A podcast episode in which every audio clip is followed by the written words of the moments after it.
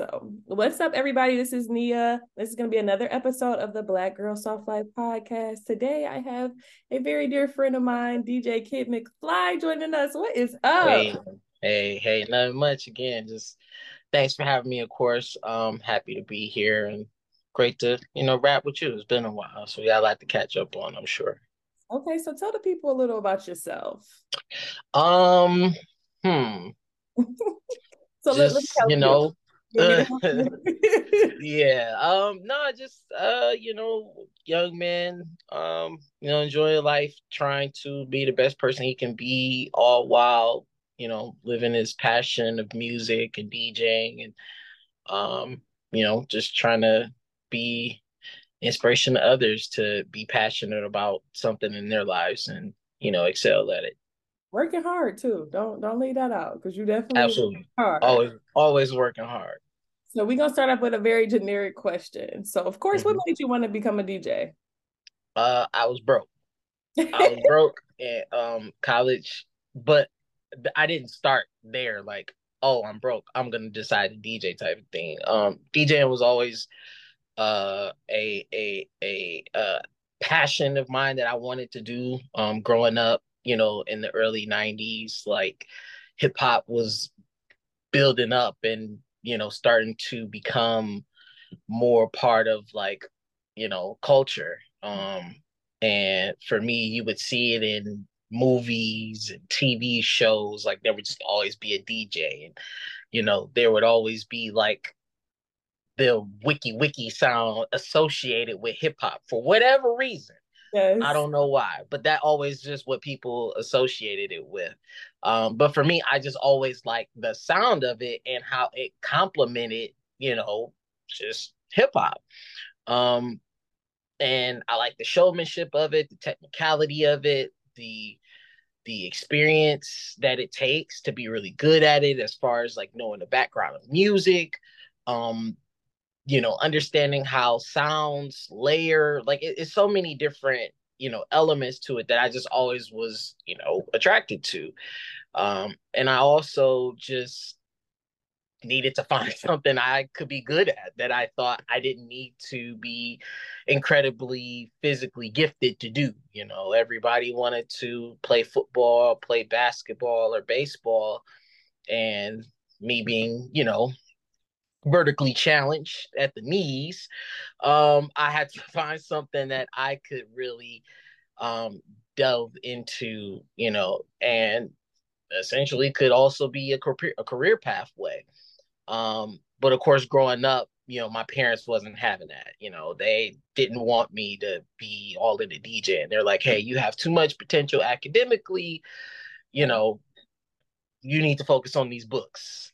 And smart. so the, yeah so there was a large part of my life where i really didn't even have like rap a part of my life. Um primarily my mom would listen to r&b and gospel. Um so large part of rap was gone. So when i really started to listen to hip hop like on my own like freely um when i got to high school there was a lot of music like i had to catch up on in a very short amount of time. Um but fast forward to college, you know, I was on um, I went to Kentucky State University. I was on an academic scholarship. Um, and my parents would give me forty dollars every two weeks.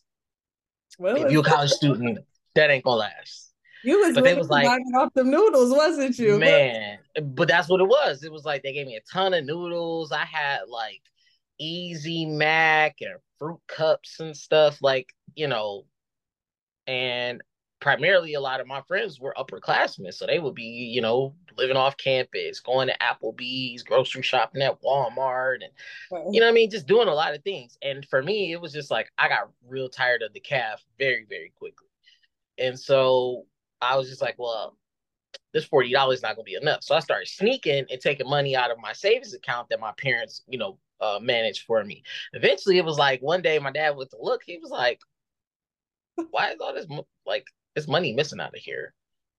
And then he saw and they kind of, you know, got mad at me and basically was like, you know, I didn't send you to school to be no DJ because I told them about me DJing and stuff.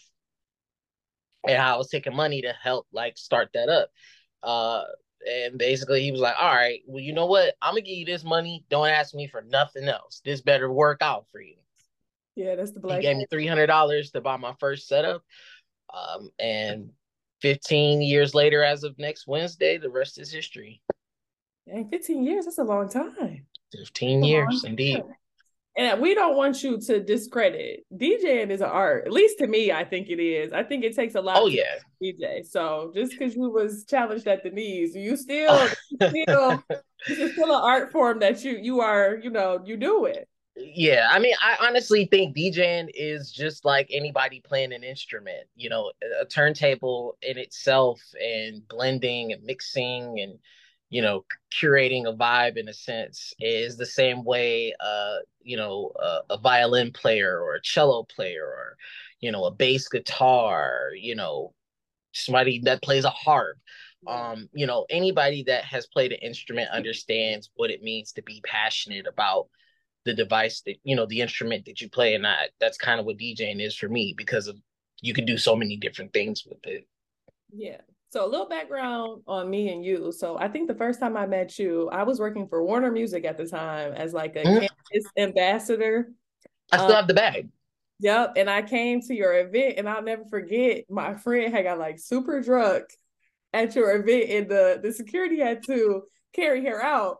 So just honing in off of that, what was like though I would let's start off with the worst. What was like one of the worst DJing events that you did and why? Um. Okay. so you don't have to say the name. You could just, you know. so when you say worst, uh, so is it worse based upon the overall event? Like I hated doing the event, or something happened that I caused or did? Like, give me because I can give you plenty of bad stories. um, but so, let's not make it your fault. Let's make it somebody else's fault. So worst event on somebody else's end. Um. So it was a artist showcase event. Okay. And this is typically why I don't do artist showcase events anymore. Um this was still in the era of oh, I'm gonna bring my CD. Oh, okay. yeah. So this is how long ago this is.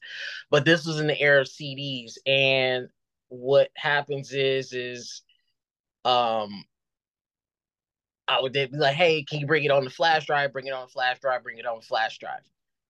Large part of the industry and artists hadn't caught up to the digital age of things. So they like they were burning CDs and was like, yo, I'm gonna hand out my promo CD, promo CD, promo CD. So when it came to artist excuse me, artist showcases, they were bringing their tracks from the studio on a CD. And unfortunately, what ended up happening is is that my MacBook, um, which I still have, uh, my MacBook wasn't reading these CDs because they were downloading the files off of Windows mu- mu- Media Player. And so when you burn it on that, it doesn't burn it in the right format for you to play those on a Mac computer. And long story short, the artist got really heated at me like it was my fault after I had explained to the person throwing the event tell all the artists to bring a flash drive tell all the artists bring a flash drive bring a flash drive bring a flash drive flash drive excuse me and for whatever reason this artist just either they didn't get told which i didn't think that was the case because it was other people that brought flash drives right. or they just was like yeah nah i'm gonna do this my way and he got mad and threw a fit and wanted to fight. Security had to beat him. Yeah, security had to. Yeah, security had to basically like manhandle him and throw him out of the event. Lord. Okay, yeah. so on a, on a, better note, what is like what's what's been a recent event that you had that you walked away from and you was like, you know, like this is why I love DJing. Um. Uh oh man. Um, I, and, and I don't want to say that I, I got to think about it hard, only because like a lot of times, and this is something I've been working on for me, is that I don't realize I'm doing a good job at times because I think we're so conditioned to expect people to be like, huh?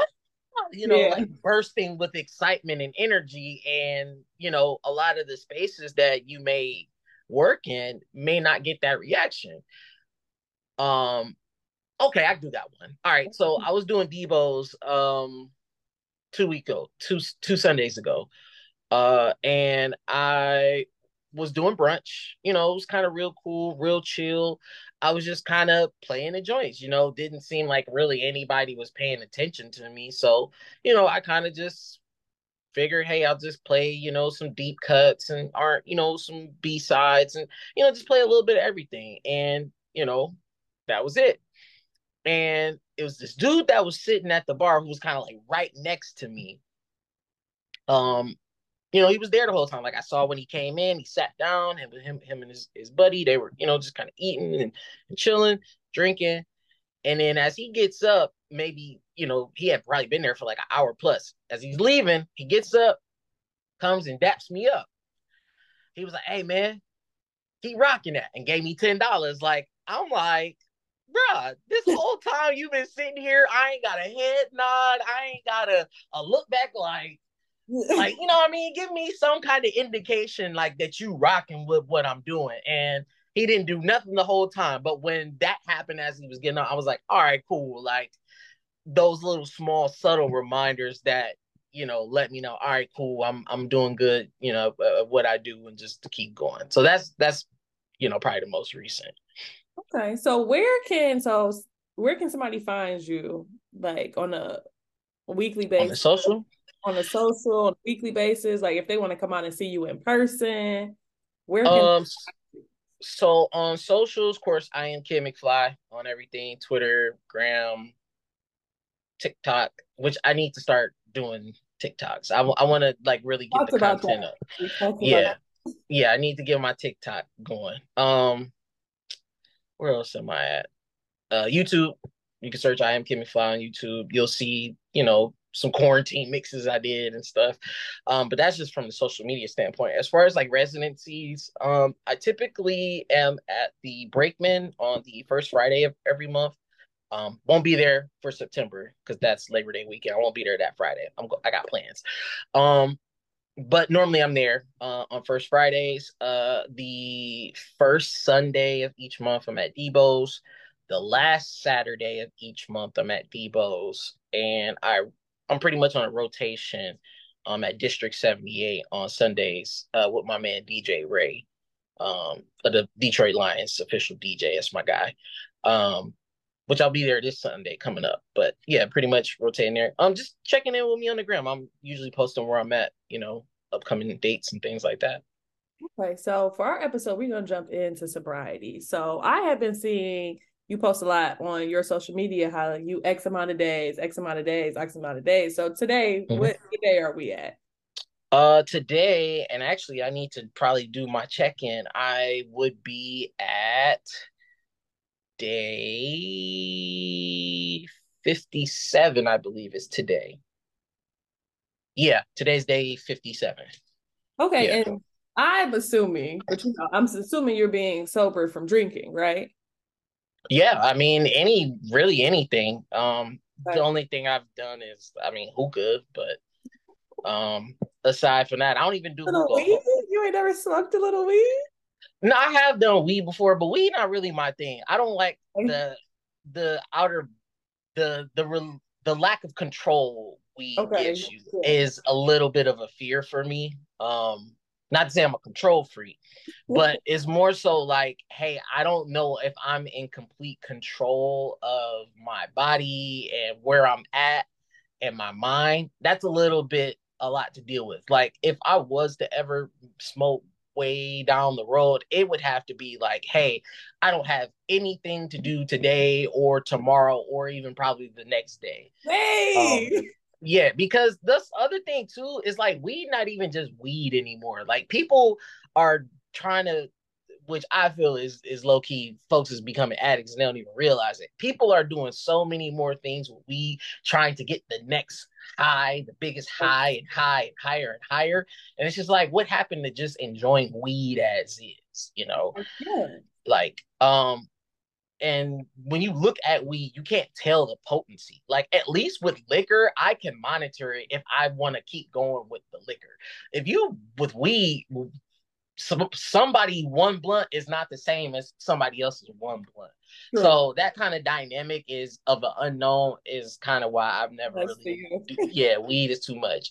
Um and like and again, as far as alcohol, at least I can look at that and kind of gauge it and monitor it and control it.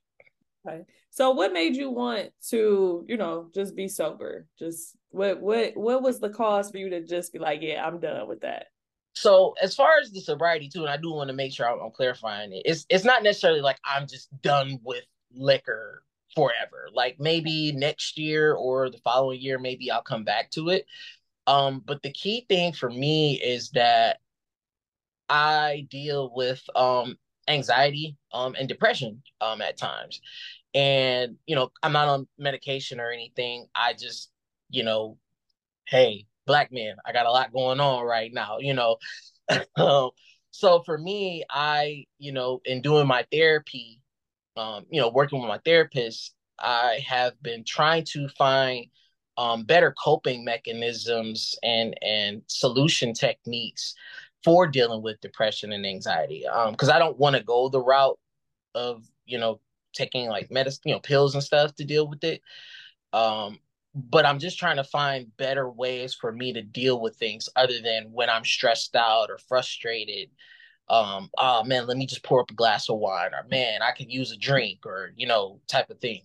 Um, and then also from a social standpoint, like I found that in order for me to engage with people or a lot of the spaces where I always socialized with people came when I was drinking. There weren't any other options for me to just kind of hang out with people. Mm-hmm. Like, hey, let's go get food or whatever. And it's just like, all right, but we drinking.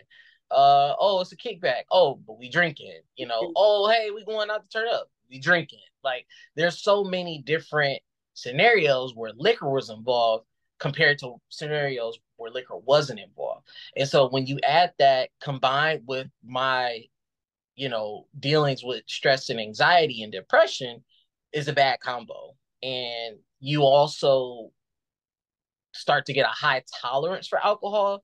So then you're ingesting more and more alcohol because in the same way people with weed, you have a high tolerance and now you're trying to consume to the point to where you can actually get a you know you feel drunk or whatever um and the unfortunate part for me is because of drinking i developed a high tolerance and a large time a, a large portion of you call it the drunkenness or you know even the buzz or whatever would come long after i'm done djing where i'm at home and in the bed.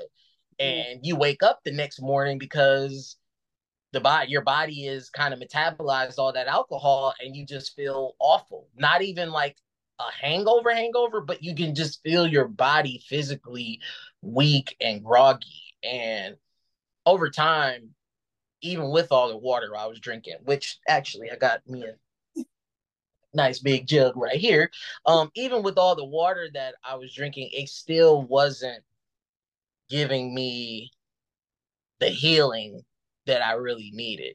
Um, and so at this time of sobriety, again, I'm trying to look at myself, figure out what my the root of my problems are that are causing you know me to have so many issues with stress and, and anxiety and depression and then figure out how can i get around that um, once i'm able to deal with that then i'm able to kind of compartmentalize how i deal with those scenarios um, and my relationship with alcohol. Um, also too because you know I found from my dad that the men in my family, um, there's actually a history of them having alcohol problems. So for me also too, I want to break that cycle and really find, you know, the best way for me to move forward.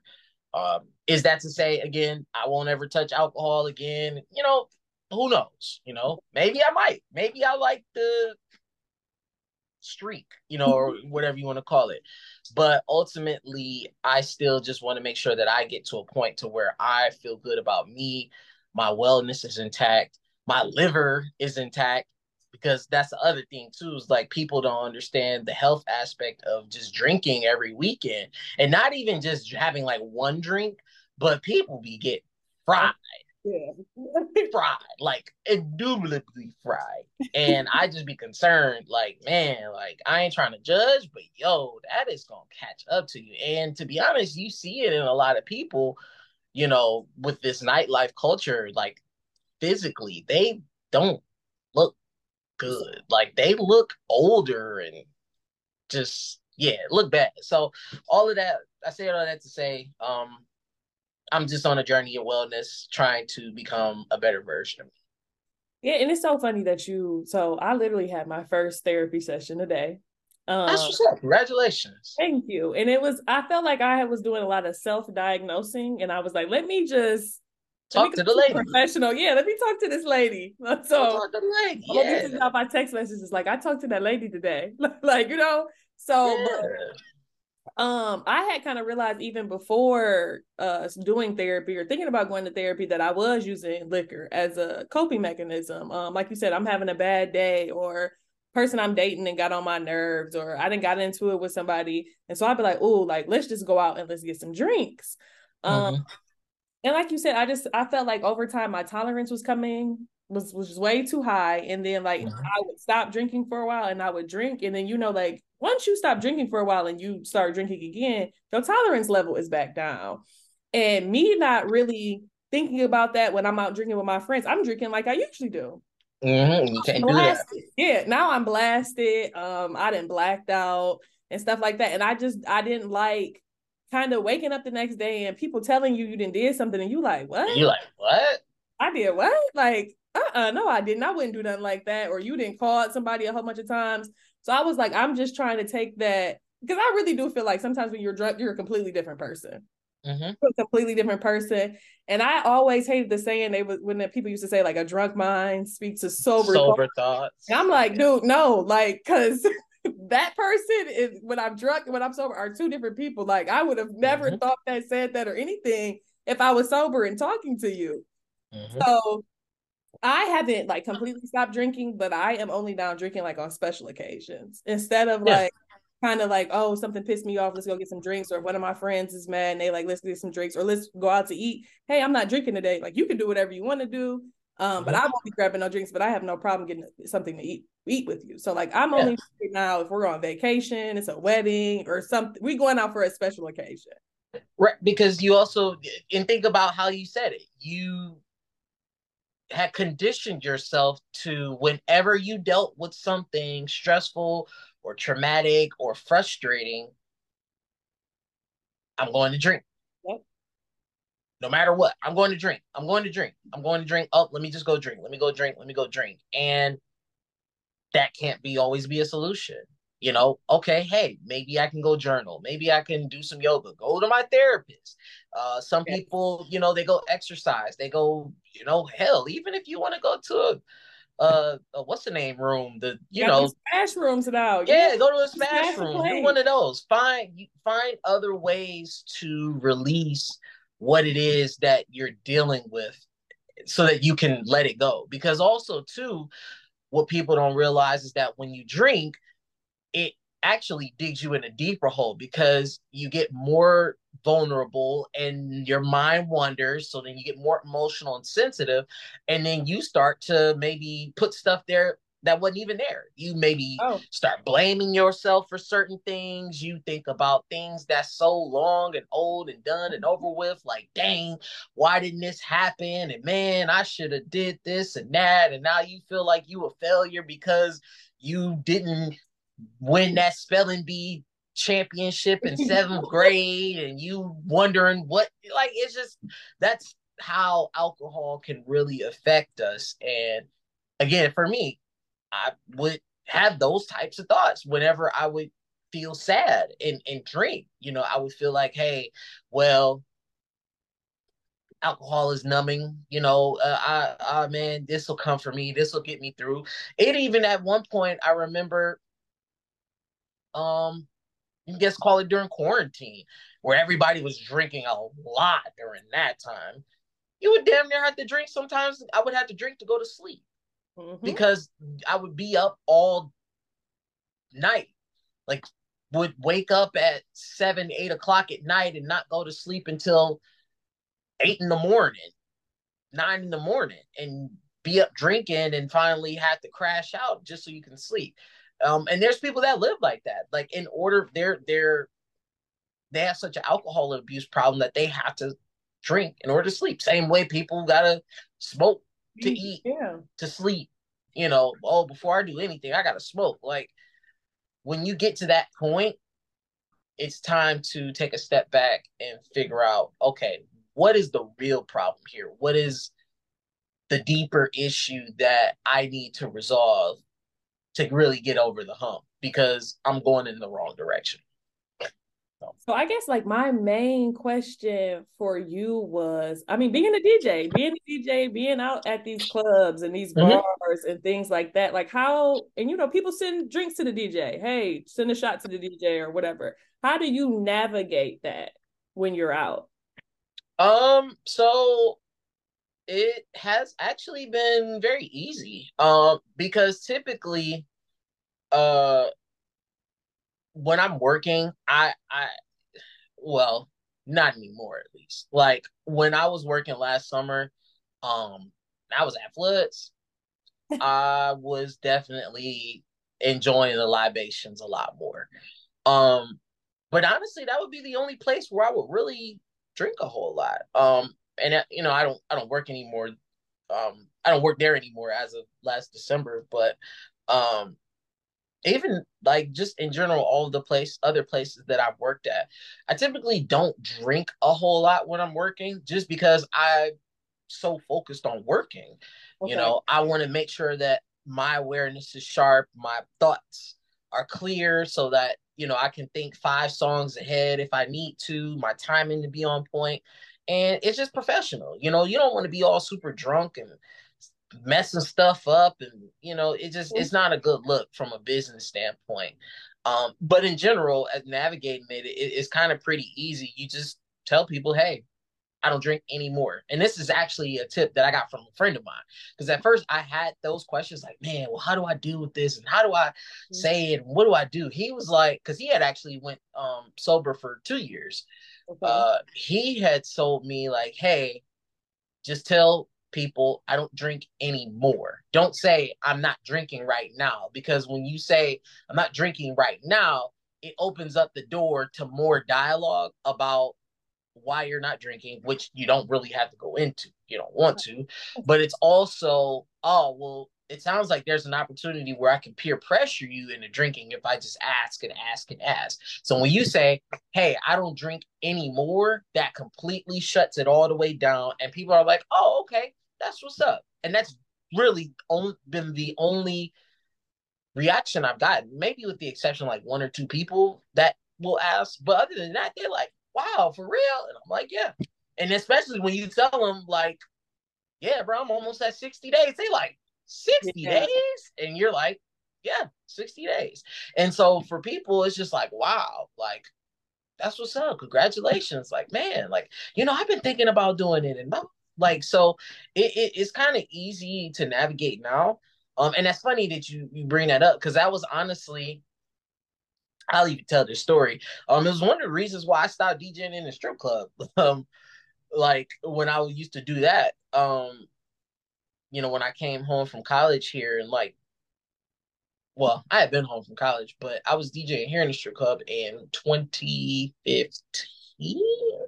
Okay. Yeah, kind of the year we we met to be honest. Yeah, it was like 2015. So yeah, during that that summer actually, I was DJing um at a spot hole in the wall on the west side. My God, should not have been there.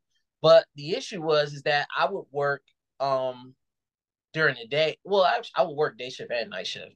But what happened is is that um in that lane, you typically only get people primarily there the last two to three hours.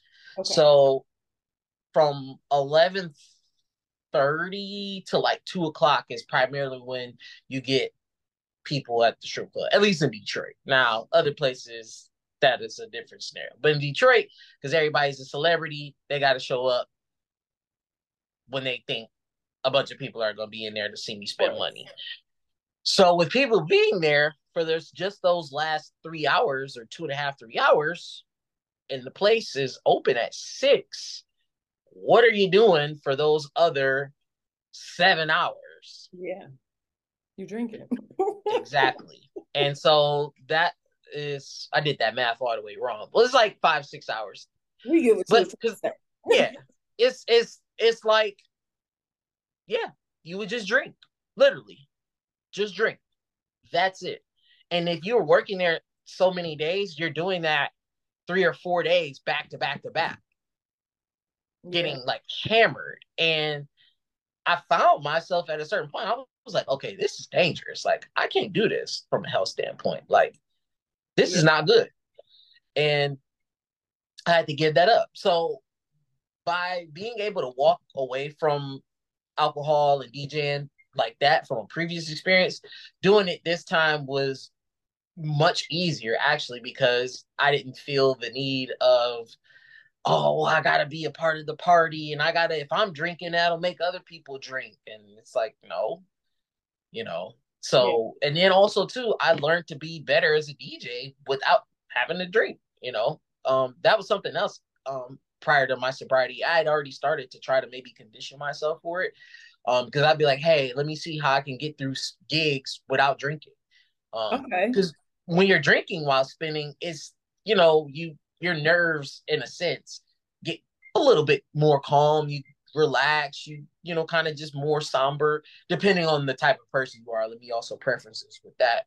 Some people turn into some like like gremlins like once they get alcohol in them they, they completely change the wrong way but for other people you kind of get more chill more somber you relax you can kind of get into your, your your thing um but for me i was just like I'm pretty sure I could probably DJ great without it. Because everybody thinks DJing is like half drinking, half skill.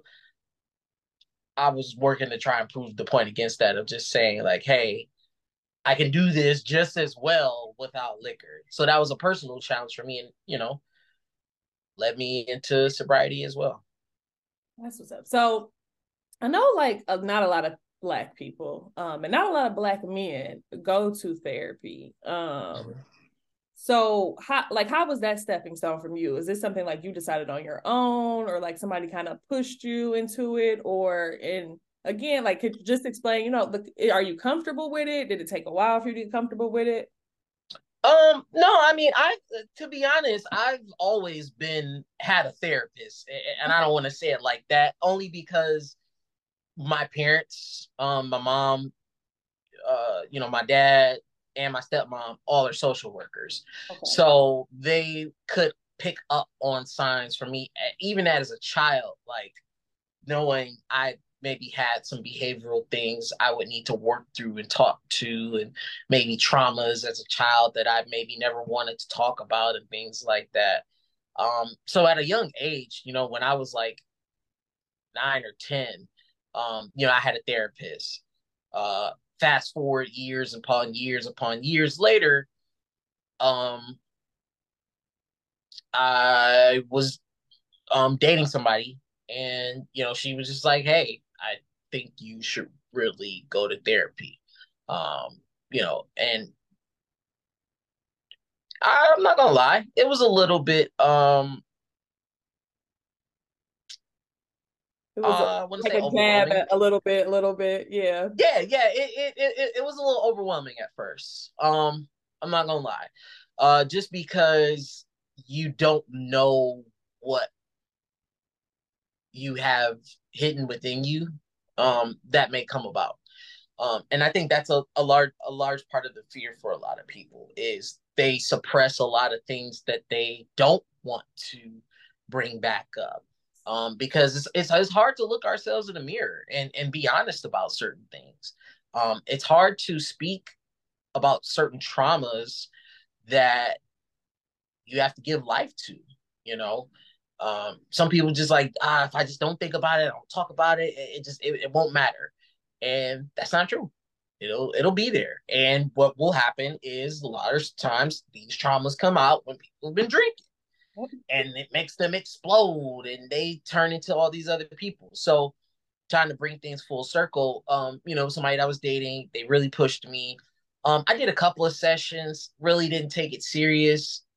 Um, like I felt like, hey, if I just do two sessions and I just blurred everything out. You know, I get it all out because it seemed more like, uh, and that's why I believe therapy didn't work for me. You know, when I first started, um, is because I thought it was a space for me to just get everything out and and just kind of just get all of this weight off of my shoulders. I just been carrying around with me for years and years and years and talk about all these things that I'm frustrated about my life with and it, you know I'm stressed out. Just say all of that to that therapist get them $40 or how much ever it is and I go on about my day.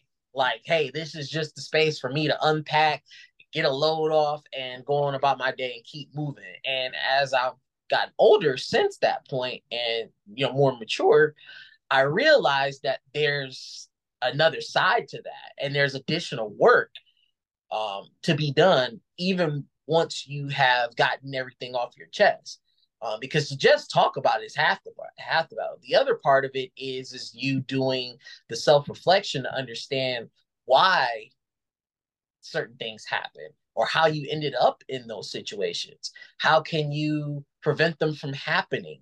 How can you improve as a person to where you can deal with it a different and a better way the next time you encounter a situation like that? Um, and I guess to make it from a personal standpoint, to give an example, um, one of the things that I struggled with is um, deciphering between what is deemed selfish and what is considered me putting my wellness first. Um, because I used to think that me, my friendships, we'll call it, um, and even my relationships that you know I've been in, I would always put the other person first because I felt like that's what love is. That's how you show people you love them is that when you show them you're always there for them, you're always there to support them, you always got their back. If they ever need something, they can call you, you're dependable, you're reliable, you always got the answers, you're always that shoulder to cry on. Just being this safe space for other people, I felt like is what love is. And what I struggle with is I didn't always get that back. And when I didn't get that back, I felt really bad. But I felt bad about me. I mm-hmm. used to look inward like it's something I'm not doing. It's got to be me. Yeah. Because because I think I make it so easy to love me and to support me and to be there for me. So why aren't people doing that? Not even realizing that it's not you, bro. Like sometimes it is other people. Or take it even step further, what I've learned through therapy is that people aren't going to love you and or support you in the way that you maybe want to be loved and or supported sometimes you have to have the conversations with people to let them know hey this is what i want or this is what i need from you in terms of our connection um and so to kind of go back to my point is that I would think that it was something wrong with me. And eventually I wouldn't say anything. I would never voice my opinion because I would think that, oh, well, maybe I'm coming off as nagging, or I don't want to draw the friendship, or I don't want to draw them away from me and make it seem like I'm just always complaining about X, Y, and Z. Now, having gone through therapy, I realize it's not necessarily complaining, but you do have a right to voice your emotions. You have a right to explain to people who you love and who you believe love you what you are feeling. Because if you just allow things to continue on, it'll just get worse and worse and worse. Um, I think, and you won't find it, and you won't get a solution. And I think as a woman, um, kind of like what you said, um, because that was kind of a, another reason why I was like, okay, let me let me seek some professional help. Like, let me get a mm-hmm. professional mm-hmm. opinion because, um, you know, I feel like we use our friends or our families or, you know, like other people when a situation happens to get their opinion on it. But like, hey, X, Y, and Z happened. I did this. They did this. Was I wrong? And I feel like naturally, when you ask somebody that's close to you, they're gonna naturally agree with you. Hey, you right. know, oh, you wasn't wrong. They shouldn't have did that. They shouldn't have made you feel that way. Um, And I feel like as a woman, you sometimes get that that label that, like you said, you're nagging. When I'm trying to express to you how I'm feeling or what you did that made me feel away, now I'm nagging, I'm nagging, I'm nagging, I'm nagging. Um, and you know, as a woman, you don't ever want to be that woman that's that nags all the time. You don't want to nag somebody all the time. Right. it, it kind of converted me to just be quiet me to be mm-hmm. quiet mm-hmm. and then like you said then i'm quiet and all this stuff is building up building up building up yeah and then i've hit my breaking point and now mm-hmm. I'm, I'm, yelling i'm cussing i'm doing all this stuff that is literally out of my character but mm-hmm. So much so many things build up that you push I'm me to that point. i'm frustrated yeah. now at this point and i want to be heard because i didn't let so much stuff slide um but a good point that she made today was like sometimes uh you don't you don't have to have a problem to go to therapy. And that's no. how I always looked at it. Like, well, I don't really feel like I'm depressed or I don't think I have anxiety. So what am I going to therapy for? And she was like, um, you know, sometimes people think that you have to go to therapy when a problem arises, or like you said, if you're suffering from something. And no, therapy can be a maintenance. Therapy therapy can be something mm-hmm. to help you work on your communication skills. Um, or therapy can just be like you said, another form of journaling or checking in with somebody that that's going to give you an unbiased opinion about what you have going on and what you're doing. And my therapist, and I'm pretty sure yours does too.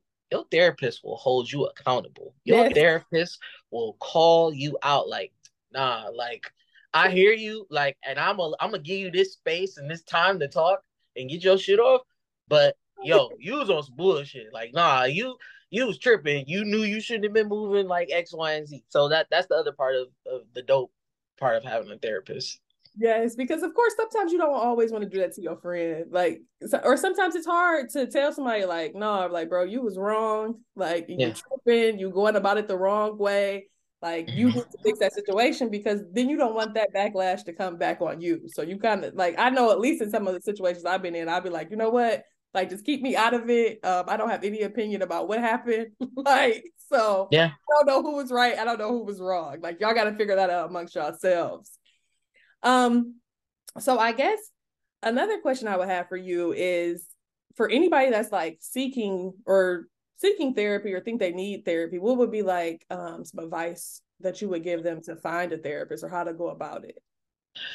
Um, so I mean, there's plenty of different resources, um, and that's kind of the dope part about technology now is that you don't have to go and you know sit on the you know couch yeah the couch you know you can legit have it in the palm of your hand. And like for me and my therapist um you know we meet virtually. Um you can do a google um you know you can go through your primary care doctor. Um they have you know somebody they can refer you to. Um, depending on you know your insurance they probably have a network and you can kind of search and filter it by you know gender by race of course you know for me my preference black woman because you know I be need to know sometimes when I'm dealing with women. Hey, let me know. And she keep and she keep it real. She be really real. she really real. So I I be like cool. with. I'm like she's older too, so I was like all right, cool. Like I'm getting the real from her. Um, but yeah, no, definitely it's it's just an easy Google you know search away. Um, there's a lot of different platforms. Uh, you know that you can do it virtually. Um, they're 24 hours. Yeah, they do. Like it's so many different platforms. Um, I would just say just kind of do just your research, but like don't think you have to rush into it. Don't think that you got to have, you know, like if you're thinking of getting a therapist, like you got to get it tomorrow, you got to start tomorrow. Um, maybe also once even once you have a therapist and prior to your first session maybe write out some of the things that you want to talk about um because the time will fly very quickly. Um, like very, very fast. And I and depending on the therapist, they usually use the first session just to kind of learn about you. They they really don't want you to kind of go into things your first session um, because they need to kind of figure out okay what type of person am i dealing with how do i approach them in terms of even just our dynamic in meetings, you know, when we meet. You know, sometimes a therapist maybe has to figure out when to interject, how to drive the conversation. Um, you know, is he or she going to just pretty much be quiet the whole time and just let you get everything out while they take notes? you know, are there certain topics that are off limits that you know they can question about? So, um, I would say just try to go in with a plan. Um, you know, things that you want to talk about, um, things that you think you may need help with, um, but also write down some goals. Um, because that's also is going to be something your therapist will ask you. They'll say, "Hey, what are you looking to accomplish in therapy?" Um, for me, my goal was finding coping mechanisms, um, dealing with unresolved trauma, and making sure that I um I didn't need severe things, right? Um, and when I say severe, I mean where you have to see someone like every day. Yeah. Um, because there are people who go to therapy every day. Um, because it's like, man, just getting to tomorrow is such a feat for certain people. Um, where they have to have that therapy every day, where it's like, hey, I gotta go to my therapist at 11 at night because I'm having night tremors and I can't sleep and I'm thinking about suicide and things like that. Like there's so many different scenarios of of people needing um, intensive care from a therapist standpoint. Um, and I just wanted to make sure that I wasn't heading down a pathway to where I had to take those. As I said, I didn't want to get on medication, but I also wanted to make sure that, hey, where am I trending? And aside from medication, are there some other steps that I can take in terms of health and wellness? Of course. And like you said, I think that um my thing, so I have been like trying to start therapy for like a year now. Mm-hmm. Um, and don't get me wrong, like I had I've done a couple therapy sessions with people.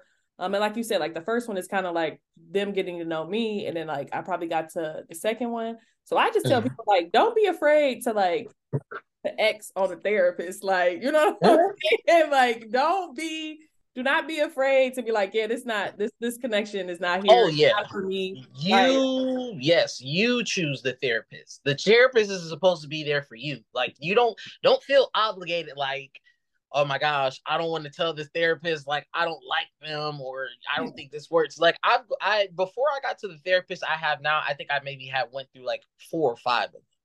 Yeah. Um and like you and you almost and you almost can know like immediately, oh no, this isn't gonna work. Like the second therapist I ever had, she was just like, um,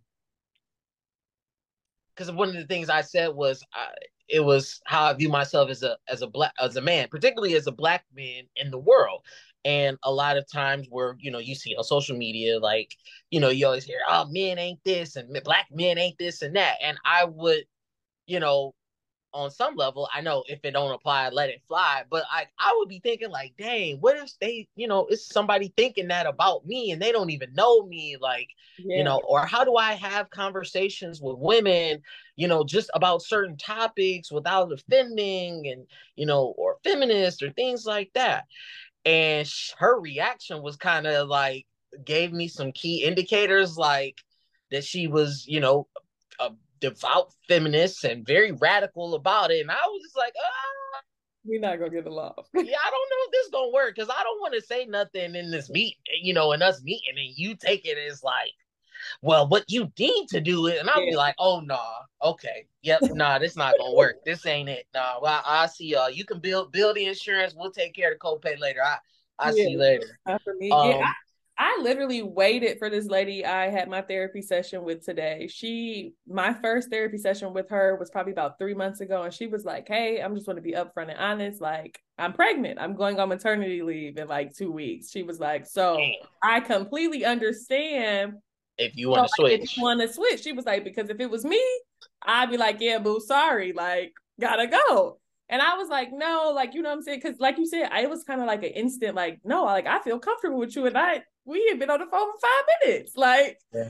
and I was like, no, like, you know what? I haven't met anybody that I feel this comfortable with so quickly. So I'm gonna wait. Like, I'm just gonna wait. I'm gonna wait because, like you yeah. said, I've been through a couple people And like you said, you get in there, like one lady, she was preaching to me, and I don't get me wrong, do not get me wrong. I, you know, I love Jesus Christ. You know, oh, I, she took it there. Oh, yeah, I have a relationship with God, but it was just like I, you know, I didn't come here to go to church. Like I could have read my Bible for this, ma'am. So it was just like, you know, I had to give her the X. And it was like another lady, she was just way too aggressive with me.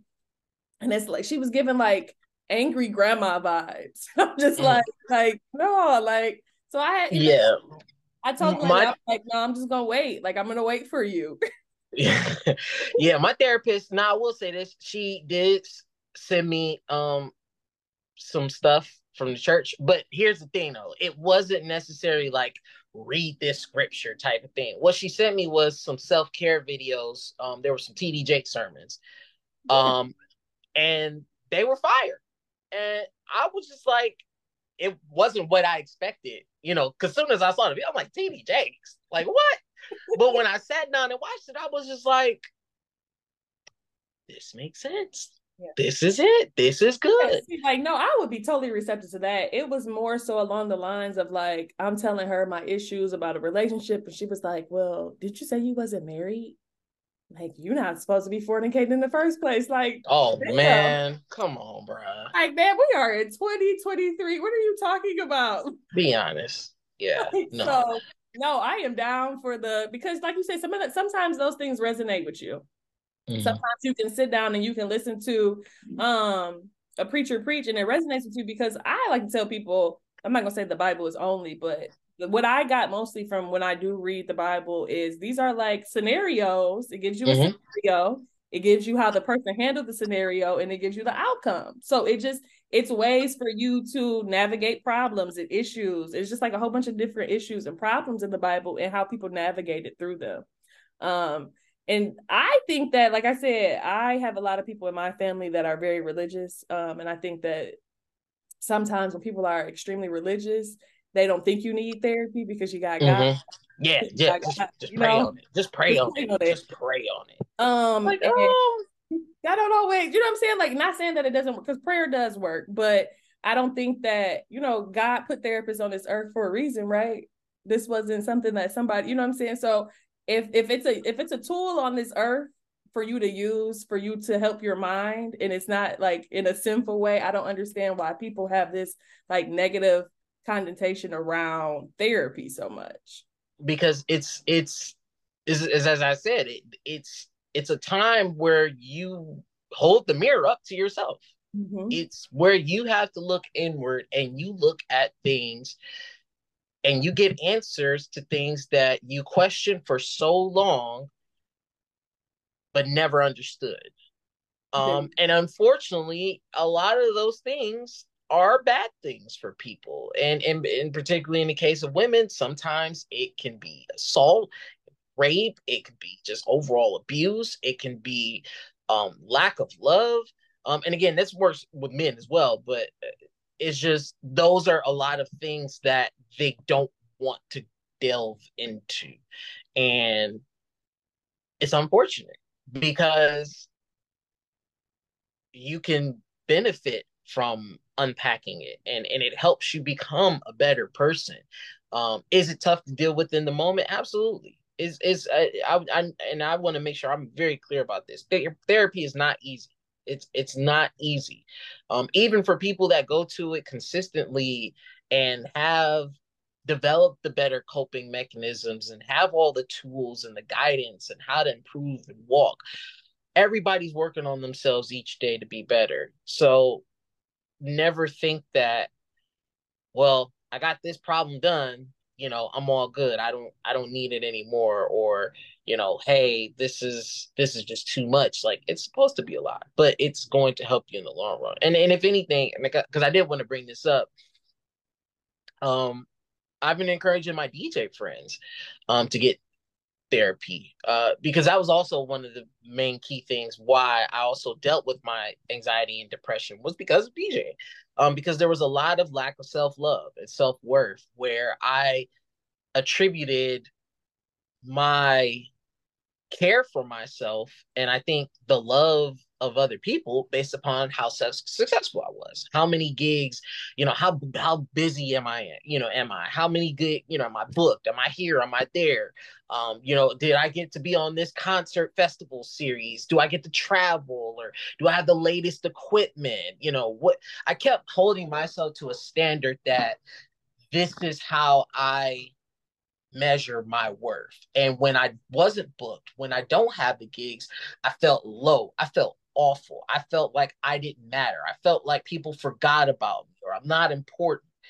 And while that could be true on some ways, depending on the person, that's not how I should view myself. I should view myself as being great no matter what. I should have a appreciation for my talent um, and not just for me as a DJ, but me for me as a person, because that was the other thing that I, I wanted to gain from therapy is knowing how to separate the business part of my life and the personal part of my life, how to separate the business relationships from the personal relationships, understanding who it, you know, how do I compartmentalize how I deal with this person and how I deal with this person? How do I um engage in these social settings and not take things personal. Like that's probably one of the best things that I've learned is how to not take everything personal now. I leave people where they at. I meet them where they are. If you gonna say you gonna hit me up and connect with me, cool. I'll connect with you when you connect with me. You know, do I go out of my way? Do I hold it like, oh man, you said you was gonna call me. I just can't believe you. Um, there was actually somebody literally today I had that engagement with where it was just like, I appreciate you as a friend, but I don't know if we can continue our friendship like this because it can't just be where you come into my life and you just dump on me and you unload on me. Mm-hmm. And when I try to follow up with you as a concerned friend, you don't respond yeah for days and days and days and days upon end um and so now i look like i'm the obsessed one because it's like i'm calling and texting and checking in and you don't respond. Yeah. and now i feel bad as a person like i used to would feel bad as a person like man like is it something i did? Did i do something wrong? Whereas now it's just like okay i'm gonna leave you be. You yeah. clearly need some time. You need to you got something going on. So I'm gonna just go on and continue with what I doing what I got I gotta do. We holla it, we'll connect. If we don't, it is what it is. And that gives me more peace of mind to live my life. Yeah. And as far as um, and then just to kind of tie the bow on the DJ part too, is that from a DJ standpoint, always remember you're great and love yourself. The gigs will be there. They will come, they will go. You'll have highs, you'll have lows. But one thing is, is you will always have to be there for you and love you. So I always recommend my DJ homies get therapy. Don't hinge your whole existence on how booked you are, because everybody got a season yeah. all the time. I think another thing that I hear a lot about people um and their like resistance to go to therapy is like they don't want to tell somebody all their business and it was so funny to me because again i'm like well do you do know like there's patient confidentiality like and all these other things that are tied to going to therapy yeah and literally this lady told me today she was like hey i keep my notes very vague in case you ever get subpoenaed to court she was like they'll never be able to like decipher my notes and like tie you to something she was like so say like you got into it with your friend and in the session you went in and you was telling me what happened. She was like, yeah. so just imagine I wrote down like, yeah, she wanted to, she stated she wanted to kill her friend. And she was like, and that gets subpoenaed. Yeah. She was like, you know, I would never do that. She was like, because again, I want to keep, I want to keep this a comfortable environment for you to be able to share and you not be scared about what's going to happen about you sharing. And I was like, if therapists are going to that length to keep you protected from the court system, you, yeah. you know, you shouldn't have any fear about telling them anything and wondering if X, Y, and Z is gonna find out about it. Cause clearly, you know, they're not. Yeah, so, I mean, but those but that's that's kind of why people need therapy actually that's, that's particularly why people need therapy is because they don't have those safe spaces for them to be able to effectively express themselves. They don't have anyone where they can just go and just really say what's on their mind, really express, really just let loose because there's always this fear of someone could find out. It's going to get back to somebody. It's going to, you know, come out the wrong way. It's going to get interpreted wrong and somebody's not going to be able to really get what I was trying to say and now I'm going to get judged and now I'm going to lose somebody when in reality they might have just had some things that were really pent up. They didn't know how to fully communicate it the best way and now they're stuck. So, but yeah, no, I, I love the fact that I can share things with my therapist. Like she'll she just also had the same comment with me, like, hey, like just letting you know we ain't gotta worry about that here. Yeah, you ain't gotta worry yeah. about that here. Um, so just to kind of close it out, is there any advice you would give anybody that's trying to become a DJ, um, and they feel like they're like having a hard time entering into like the DJing space? Um, I can answer that one of two ways. Okay. so if you want to DJ, by all means, become a DJ. Let me make sure I say that again. If you want to become a DJ, become a DJ. But don't become a DJ because you have other things you're trying to do and you're trying to use DJing as the pathway to get to something else because that's primarily what's happening is is that you have models and rappers and influencers uh DJing because they can make a playlist on Apple Music or Spotify or Tidal. And DJing is so much more than making a playlist. Um, because the one thing you can't factor in with a playlist is actual people. Yeah. You're making the playlist catered to what you like, not what a mass group of people like. Like keeping a room of 200 plus people entertained and happy all on one accord for four hours at a time is very difficult. Yes, I can imagine. It's very difficult. very difficult. Especially with um, the attention span people have now. Like, like add in out and add in alcohol. Yeah. And it's man. Nevertheless, I would still say become a DJ. Um, but just have the right goals for it. Take it seriously. Um, don't say I just wanna because that's how they start everything is oh well you know i don't really want to do it for real i just want to you know i just want to be able to do it at the crib and you give people the resources and the tools to do that and then suddenly a month later they're taking gigs. They have booking emails. And it's like well wait a minute. Did you really do your research? Like like what we say in dj and honestly in a lot of other areas too is we say you have to put in your 10,000 hours um, of work. And that in that 10,000 hours consists of you either practicing, researching, you know, learning about the craft, building up your music library, um, shadowing another, you know, um, um, what's the word I'm thinking of? Uh, established. There we go. Uh, an, an, established DJ. You know, so that you learn some real life situations. You know, maybe you open up for another DJ. You know, just maybe like get a thirty minute set in. You know, just to kind of get you know your feet wet. You know, figure out how to move around. Um, you know, really get the dynamics of the overall life and the culture understood first before you want to hop in and start doing full out gigs on your own. Um, because what unfortunately has happened is, is that the ease of technology and internet to do DJing has made the appreciation of it uh, diminished. You know, especially with TikToks and stuff now, where people are doing these mashups, right? Um, and it's not even like it's DJing, like true DJing. It's just like people are taking like softwares and making them, you know, and that's cool.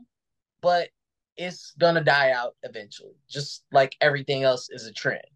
Um, and you have people who get into DJing as a trend, and they only do it for maybe three years, if that, and then it's just like, all right, I'm done with this. You know, I don't want to spend the money that it costs to buy a, a, a computer that I really need to hold the music, to buy cables, you know, power cords, to buy speakers, to buy stands, to buy backup power cables, backup stands, buying lights, buying um, you know, better USB cables, better power cords, longer power cords. Um, as far as like for your MacBook charger, uh, buying um what I have is called a, a fray protector. Um, and I'm wonder if I oh yeah, so I can show you um my MacBook from this is actually the first MacBook charger I ever had. from the first MacBook I got in 2011. I still have this one. As you can see, it's very dingy. Yes. Um, but I have this thing on it. It's called a fray protector, which has kept the cord from breaking and frizzling up and getting damaged and burned and stuff. And this is the same charger from 2011. Need one of those for my regular life. Look. Yeah. I'll send you the link, but I got you. But just like buying those types of items and investing really in your overall skill set is what honestly makes the journey fun to accumulate all of it. Like, yeah, it costs a lot, but if you are practicing your skill, you're getting better, you're doing good business, the things will come. Um, and unfortunately, because it's so easy to do, people just want to get to the end quickly.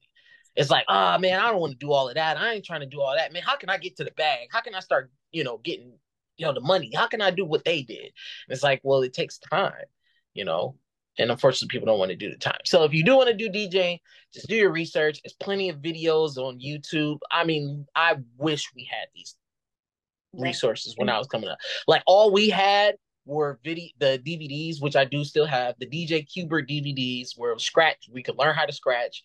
Um, there were a couple of videos on YouTube from DJ Angelo out in London. Um, but outside of that, we didn't really have nothing. You just had to practice. You just had to legit practice. Um, but yeah, watching the YouTube videos nowadays can be considered practice if you kind of watch them and do it alongside. So that's what I was saying. I know. So I know I said I was going to close it out with that, but one more, one more question because oh no, I like to speak. I like to speak things into existence, and we're going to manifest this for you. So, what is an event that you want to do that you haven't done yet that you would like? You would love to DJ. Oh man, I would love.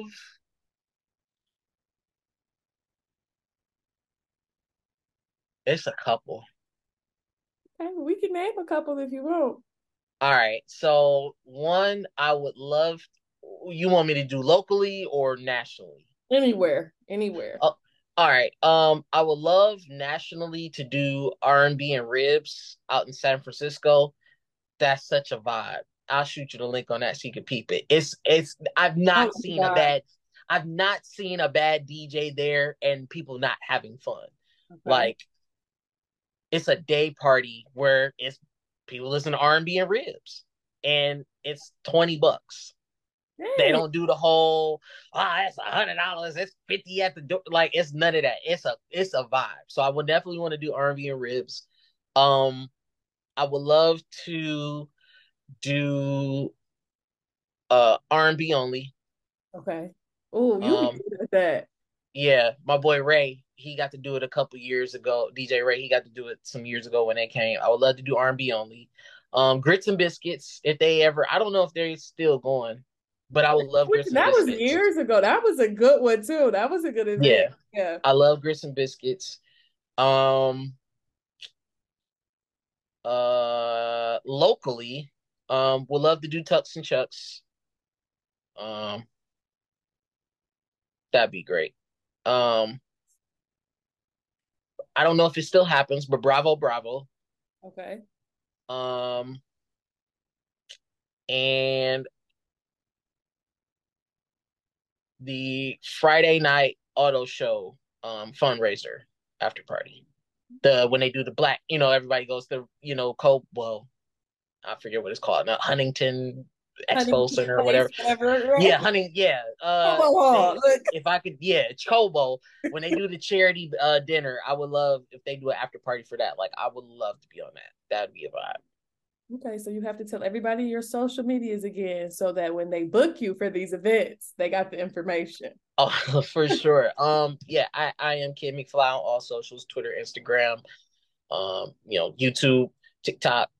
Um, we're gonna get his TikTok use... together. We're gonna get his TikTok together. Yeah, we, we yeah. I, I need to really because I did one and it was like dope, but I was just like, ah, that took a lot of work. But I'm, I'm gonna figure it out.